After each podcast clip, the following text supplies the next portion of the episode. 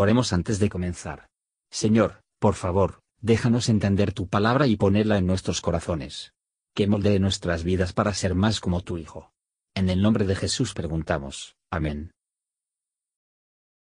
Mañana y noche, lecturas diarias de Charles Haddon en solo lectura matutina, lunes 18 de octubre, tú coronas el año con tus bienes, y tus nubes destilan grosura.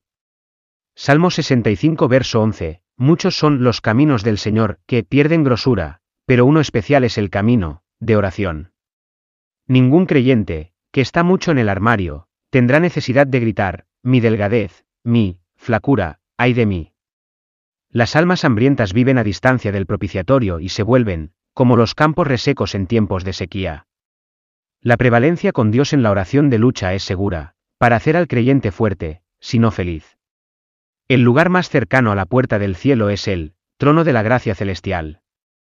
Mucho solo, y tendrás mucha seguridad, poco solo, con Jesús, tu religión será superficial, contaminada con muchas dudas y miedos, y no, brillando con el gozo del Señor.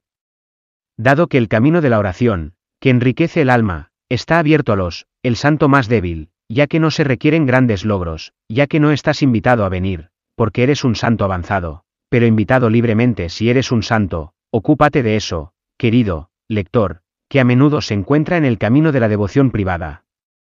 Mucho de rodillas, por eso, Elías hizo que la lluvia cayera sobre los hambrientos campos de Israel, hay otro camino especial que cae con gordura a quienes lo andan, es el, Caminata secreta de comunión. Oh. Las delicias de la comunión con Jesús. La tierra no tiene palabras, que puede manifestar la santa calma de un alma apoyada en el seno de Jesús. Pocos cristianos comprenden, aguantar, viven en las tierras bajas y rara vez suben a la cima de Nibo, viven en las afueras, corte, no entran en el lugar santo, no toman el privilegio del sacerdocio. A una distancia, ven el sacrificio, pero no se sientan con el sacerdote para comerlo y disfrutar de él, grasa del holocausto.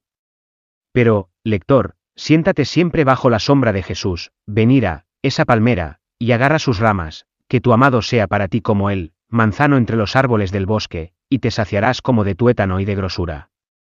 Oh Jesús, visítanos con tu salvación. Hola, somos Mark y Perla Lambert y somos los ministros de Jesús Responde Oraciones. Si le gusta este ministerio, por favor ayude a apoyarlo. Sus contribuciones se utilizarán para ayudar a otros. El enlace para donar se encuentra en la descripción a continuación. Gracias y Dios te bendiga.